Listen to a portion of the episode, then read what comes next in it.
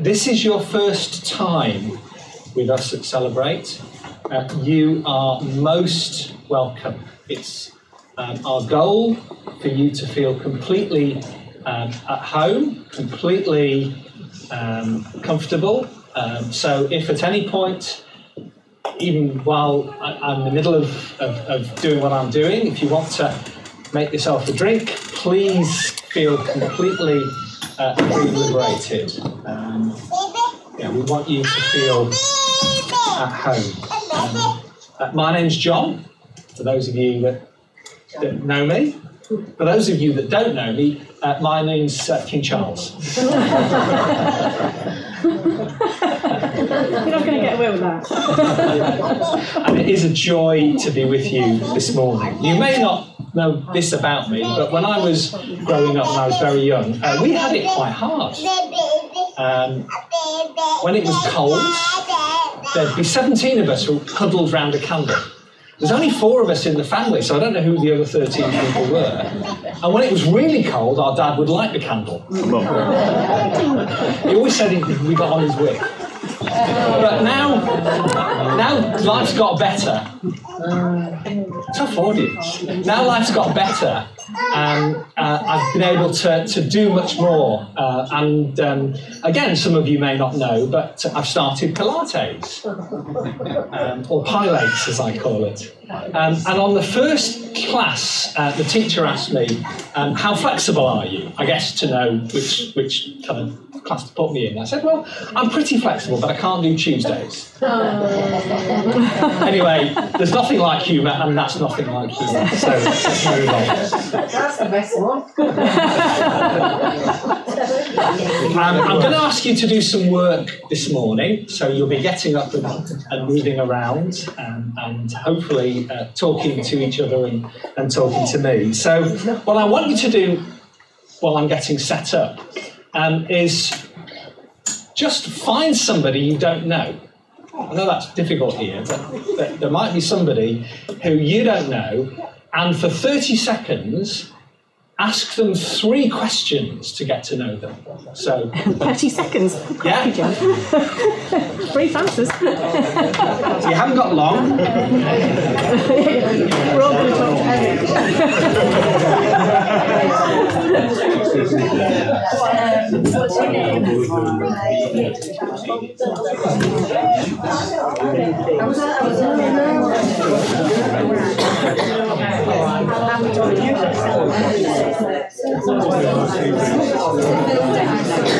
you've probably had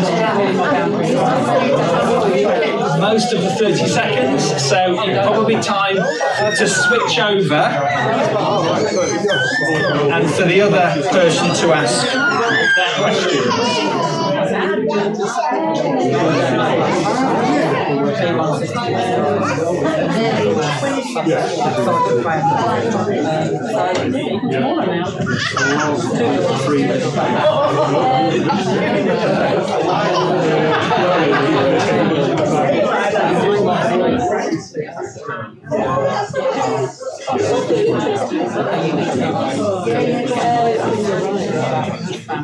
Okay, we're nearly ready to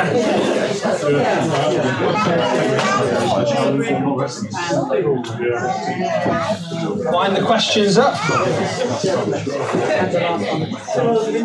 So, you've got to know each other a little bit, so if we can wind the conversations up, I know that's really hard. Come and find your seats.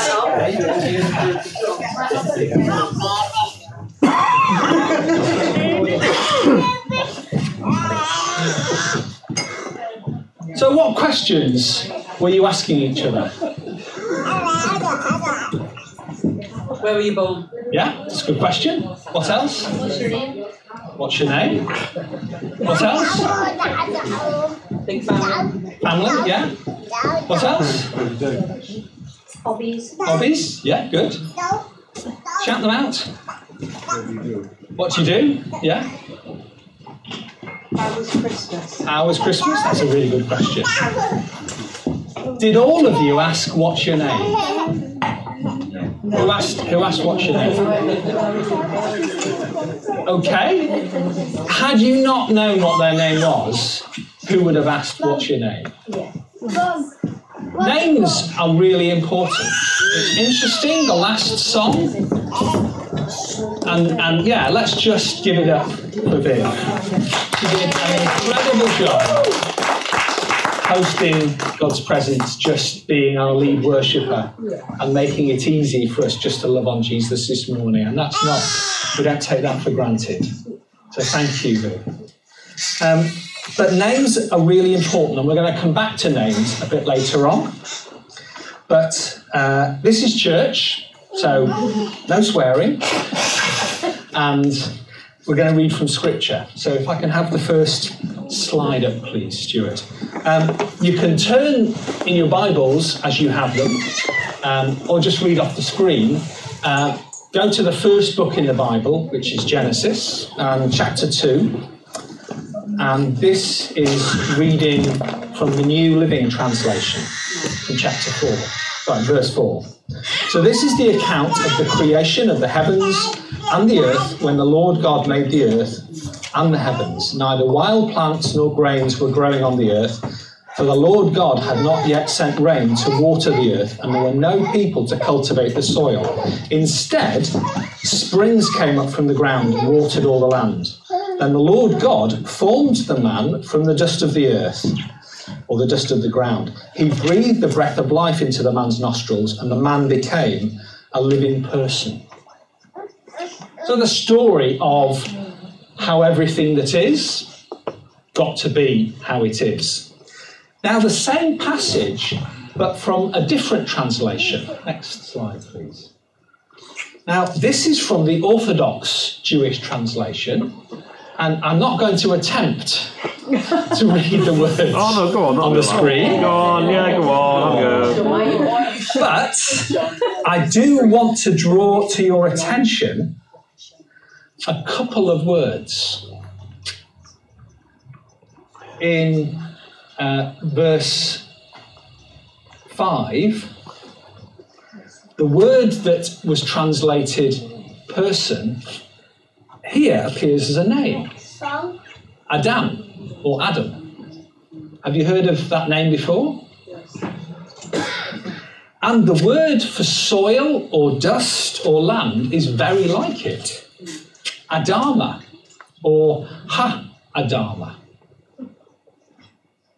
So maybe there's something in the story of how everything got to be how it is that tells us that mankind, that's all of us, are not just made from the dust or the dirt or the land, but we have a connection from the Creator to the land. So we're not just made from the land, but we're made for the land. So you being here, you have a purpose that's bigger than you. Remember the blessing that God gave humanity in the chapter. I think we can probably lose the slide for the moment. In the chapter before, the blessing that God gave humanity after he had finished creation. In Genesis 1, it says, God blessed them and he said to them, be fruitful and increase in number and fill the earth and subdue it, rule or hold sway over the fish in the sea and the birds in the sky and over every living creature that moves on the ground. The way the words rule over or subdue or hold sway have been translated often give a sense of dominating over, entitlement, that this earth and everything in it basically is just for us to use and use up however we see fit. How's that working out for humanity at the moment? If you've read a few newspapers, if you've listened to the news recently, it's It's not going so well for us. Oh, have we lost power? Shouldn't have done. Mum, where's the card? The battery's gone. Nope. Are we? Yeah, I think we're good. I'll put it on the outside. But what kind of... Oh, no, I think the batteries are dying. Bring it in.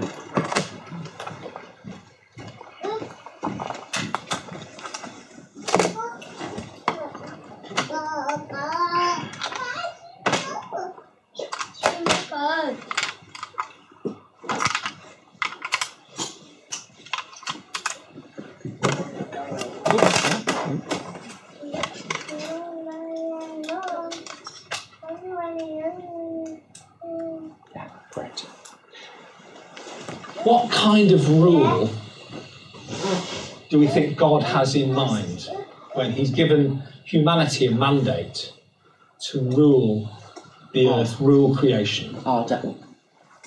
Yeah, yeah, to bring order in where there's chaos. Now, God gives us some clues, and in the book of Ezekiel, he makes this indictment, he makes this accusation or criticism of how humanity, particularly Israel, and how the leaders in Israel have been ruling. And it says in chapter 34, "Then this message came to me," that's Ezekiel, "from the Lord, Son of man, prophesy against the shepherds, the leaders of Israel. Give them this message from the sovereign Lord.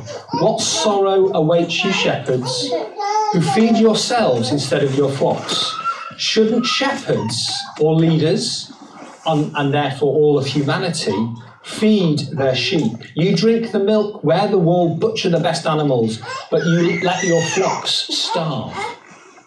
You have not taken care of the weak. You have not tended up the sick or bound up the injured. You have not gone looking for those who wandered away and are lost. Instead, you've ruled them with harshness and cruelty. So my sheep have been scattered without a shepherd and are easy prey for the wild animals. They've wandered through all the mountains and the hills across the face of the earth, and no one has gone to search for them." So the sort of thing that we are seeing across the world, that is happening to our world, God's world. Do we think God's happy with that? Not from the picture he's painting through his prophet Ezekiel. That's not the sort of rule. That's not the sort of hold sway that God has in mind. See, when Jesus came and announced that he was king, he was going to rule. He was going to be a good ruler, a good king, a wise king. What kind of rule did he have in mind? Well, he used Isaiah 61. "The Spirit of the Sovereign Lord is upon me, for the Lord has anointed me to bring good news to the poor."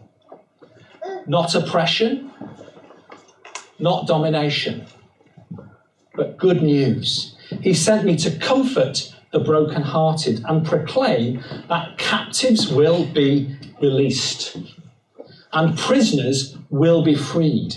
He sent me to tell all those that mourn that the time of the Lord's favour has come, and with it the day of God's anger against their enemies." See, Paul, the apostle, writing in the New Testament to the Christians in Romans, gives us an idea about what the glory of this rule looks like and what happens to the earth when there is a wise, just, and kind king on the throne. In Romans 8, verse 18, "Yet what we suffer now is nothing compared to the glory that will be revealed in us later. For all creation is waiting eagerly for that future day when God will reveal who his children really are." God will reveal who his children, that's you and that's me, who we really are. Creation is groaning and waiting to see who you really are. You owe the world a glimpse of who you really are. And that's not who you think you are, but who he says you are.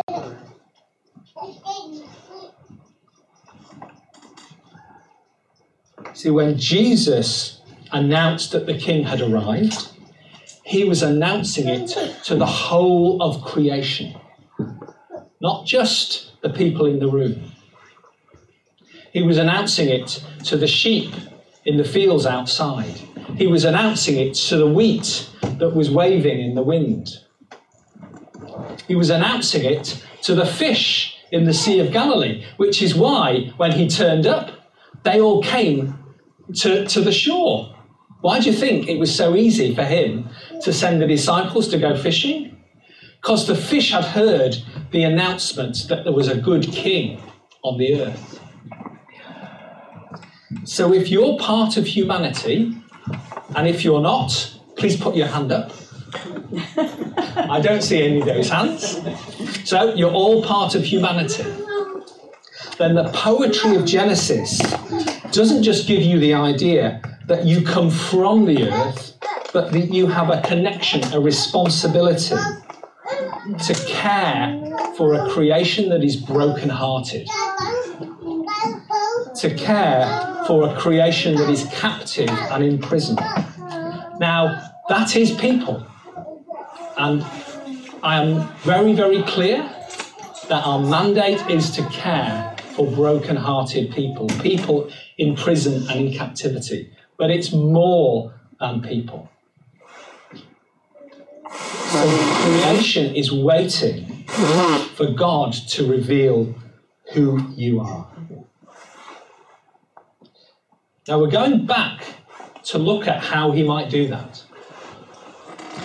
Remember when I asked you to find out about the person sitting beside you and how important finding out what their name was? That was because names are important. You're made from the earth, you're made for the earth, and names are important. Isaiah, the Hebrew prophet, we've already heard from him this morning, said something important. In fact, he said lots and lots of things that were important, but one thing I want to draw to your attention here, he wrote in Isaiah 64, and I'm reading from the Voice translation, Isaiah 64 verse 8, "Still, Eternal One, you are our Father, a name. We are just clay. We come from the land. We come from the earth. And you are the potter," another name. "We are the product of your creative action, shaped and formed into something of worth." So we believe declarations are important. So I want, at this point, you to all stand up. If you can, I invite you to stand up, put your hand on your heart, and make this declaration. I am someone of worth. I am someone of worth. Thank you. Okay, sit down. Or as the Apostle Paul puts it in Ephesians, this is reading from the New Living Translation, Ephesians 2 verse 10. "For we are God's masterpiece. He has created us anew in Christ Jesus, so we can do the good things he planned for us long ago." Now, I have brought along a few masterpieces for you to have a look at. So I'm going to invite you just to stand up and come and take a look.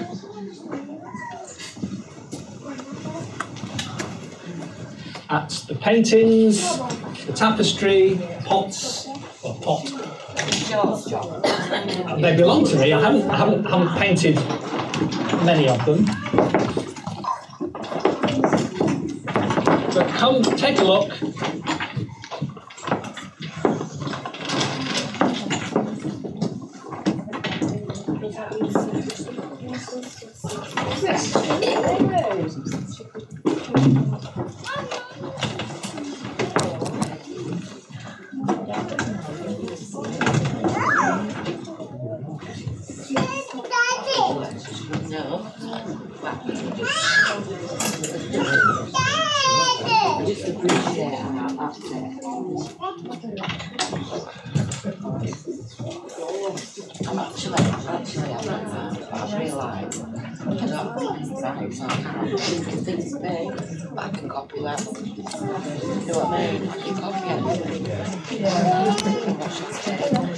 No one was expecting to spend the morning in an art gallery this morning.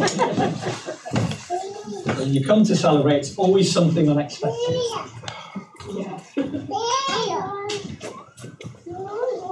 So did any of the paintings or pictures speak to you? Did any of them?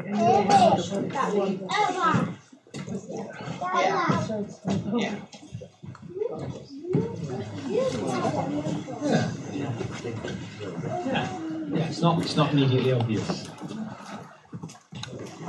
Did you notice something about pots, pictures, the embroidery?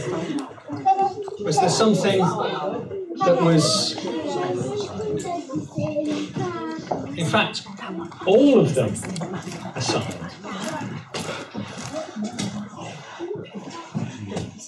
They were all signed by the artist. This pot. Yeah, has a small signature on the bottom. This is an embroidery done by my sister-in-law.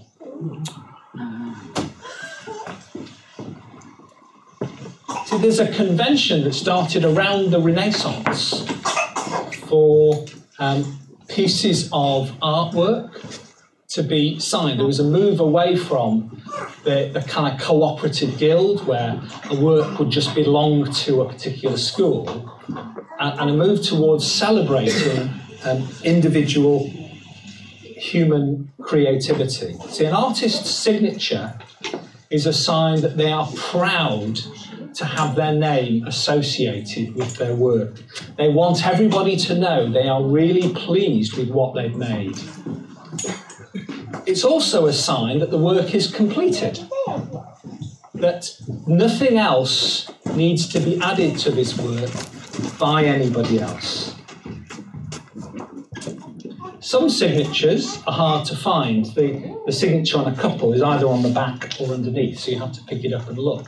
But just because you can't see it straight away doesn't mean it's not there. Each of us have been made from the land, and we're made by the eternal, uncreated God, our Father. We are his masterpieces. We have been marked and signed by God. Each of us carries God's signature. See, God is not human, and he's infinite. So if we have the next slide. So he has an awful lot of names to choose from. These are just some of the names that he's known by in the Hebrew Scriptures. But as an infinite God, he has an awful lot of names. Have you ever asked God, what name have you signed me with? What name have you marked me with? Remember, you're made from the land. You're made for the land. Names are important, and God has marked you with his name. Names are important because they're an anchor. slide, please. Names anchor identity. They give identity, next slide please, a clarity. So they make clear and visible to everyone what that identity carries. They give identity consistency, like the name through a stick of rock. It doesn't matter where you cut it. The name goes right the way through. And it doesn't matter how you cut or connect with a person, the identity is still there. And names anchor identity in that they give constancy. Time and time and time again. No matter how often you connect with someone, their identity remains. Their nature, what they release in the world around them, remains the same. The names anchor identity. They reveal the nature and character of someone. Remember, you're made from the land. You're made for the land. As a masterpiece created by God, you are marked with his name, and you carry part of his name and his nature. So, what name has God signed you? What do you carry? What aspect of the nature of the eternal, uncreated one do you carry around with you every day, everywhere you go, wherever you are cut, whoever meets you?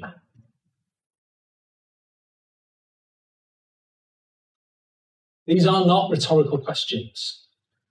And before we transition into our encounter, where we are going to ask, Holy Spirit, what name am I marked with?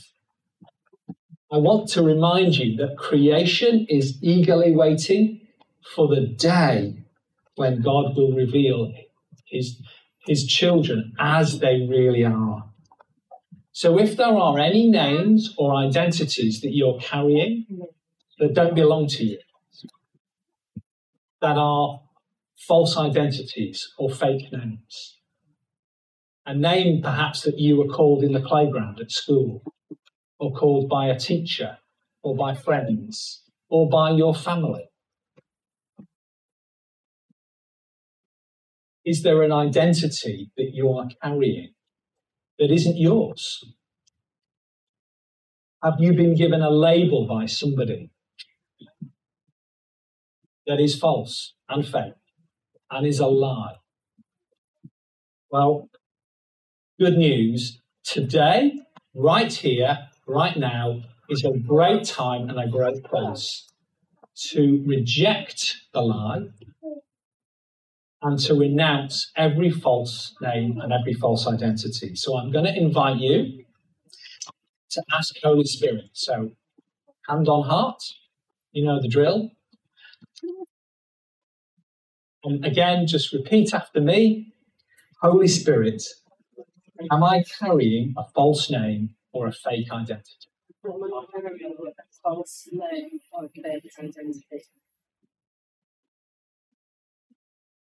If you heard yes, heard a name, who gave me this false name or fake label?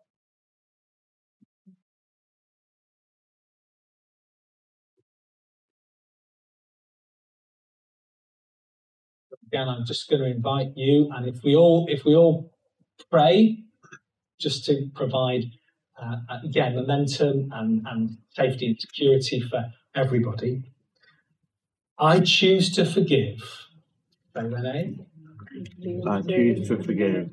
And I renounce the name and reject the label they gave me. And I renounce the name and reject the label they gave me. And I repent from any partnerships I've made with it. Any partnerships I've made with it. And I repent from any false identity I've carried. hence from any false identity I carried. Remember, you are made from the land. You are made for the land. Names are important, and God has marked you with his name. So I'm just going to invite everybody to encounter Holy Spirit. So you can sit or stand or get up and walk around, whatever you feel comfortable with. And just hand on heart, ask, Holy Spirit, what's the name my Father God has signed and marked me with? What does that name carry? Remember, Holy Spirit is in you for you, and he's on you for the world. So what does that name give you? What do you carry? Knowing what you carry, where in creation, where in the land are you being sent?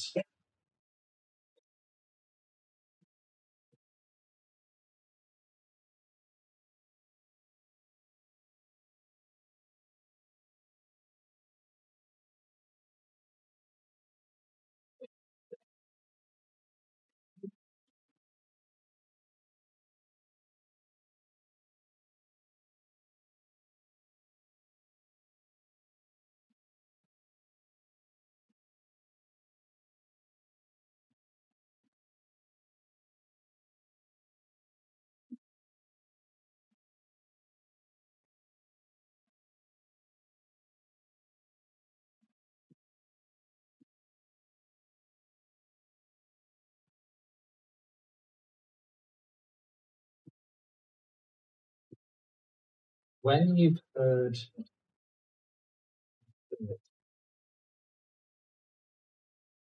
will you? What you're marked with, what it means, write it down. For at least the next 40 days. Get it out each day and declare it who you do. God has marked me with joy. God has marked me with power. God has marked me with healing and health. God has marked me with governmental authority. God, whatever it is you feel, sorry, in my identity, whatever that is.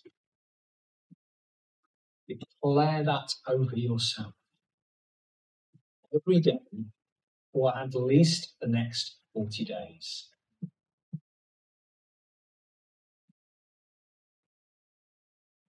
I'm sure Stuart won't mind. I think for those of you who know his story a bit, I guess just an example of what this looks like.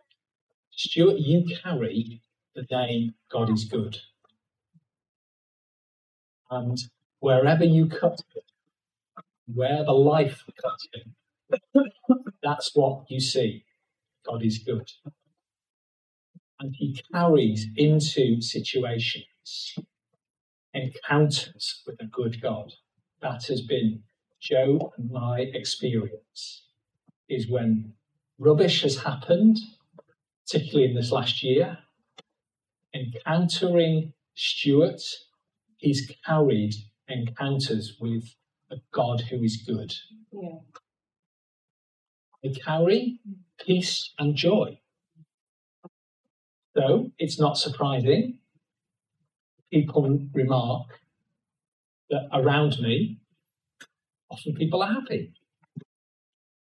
You all carry part of the name and the nature of God. Remember, you're made from the land. But much more importantly, you're made for the land. You're made for the people around you. You're made for your streets, for the parks, for the education systems, for the health systems, for the economy.